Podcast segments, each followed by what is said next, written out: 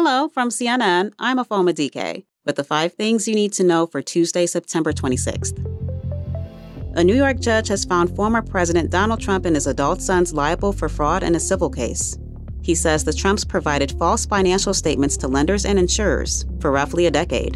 The ruling comes days before the case, involving the New York Attorney General's office and the former president, was set to go to trial.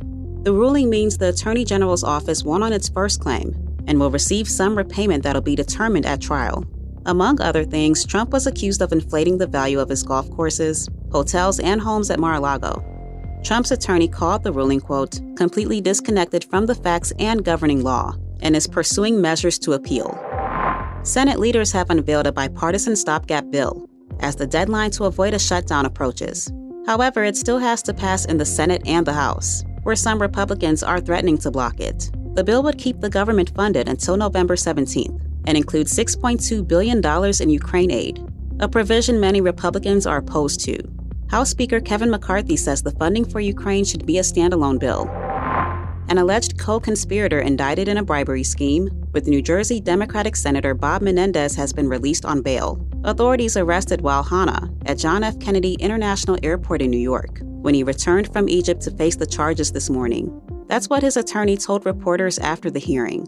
Hana pleaded not guilty to one count of conspiracy to commit bribery and one count of conspiracy to commit honest services wire fraud. Prosecutors claim he facilitated an agreement to bribe Menendez and his now wife in exchange for the senator's influence in matters benefiting himself, the Egyptian government, and others. The couple has denied wrongdoing. This comes as Menendez faces more calls from Democratic senators to resign. Menendez says he's innocent and won't say if he's running for re election.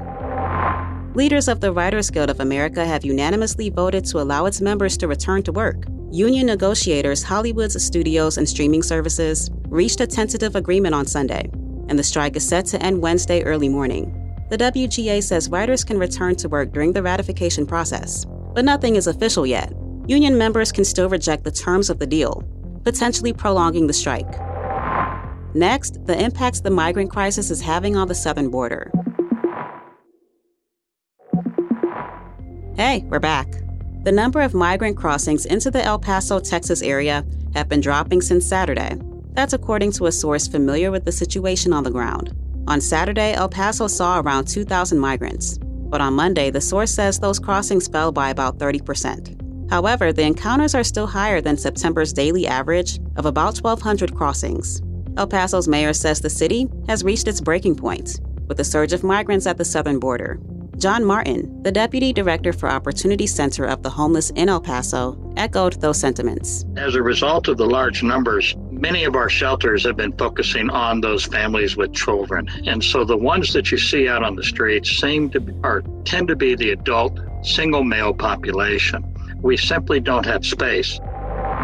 That's a wrap. We'll be back at 6 a.m. Eastern.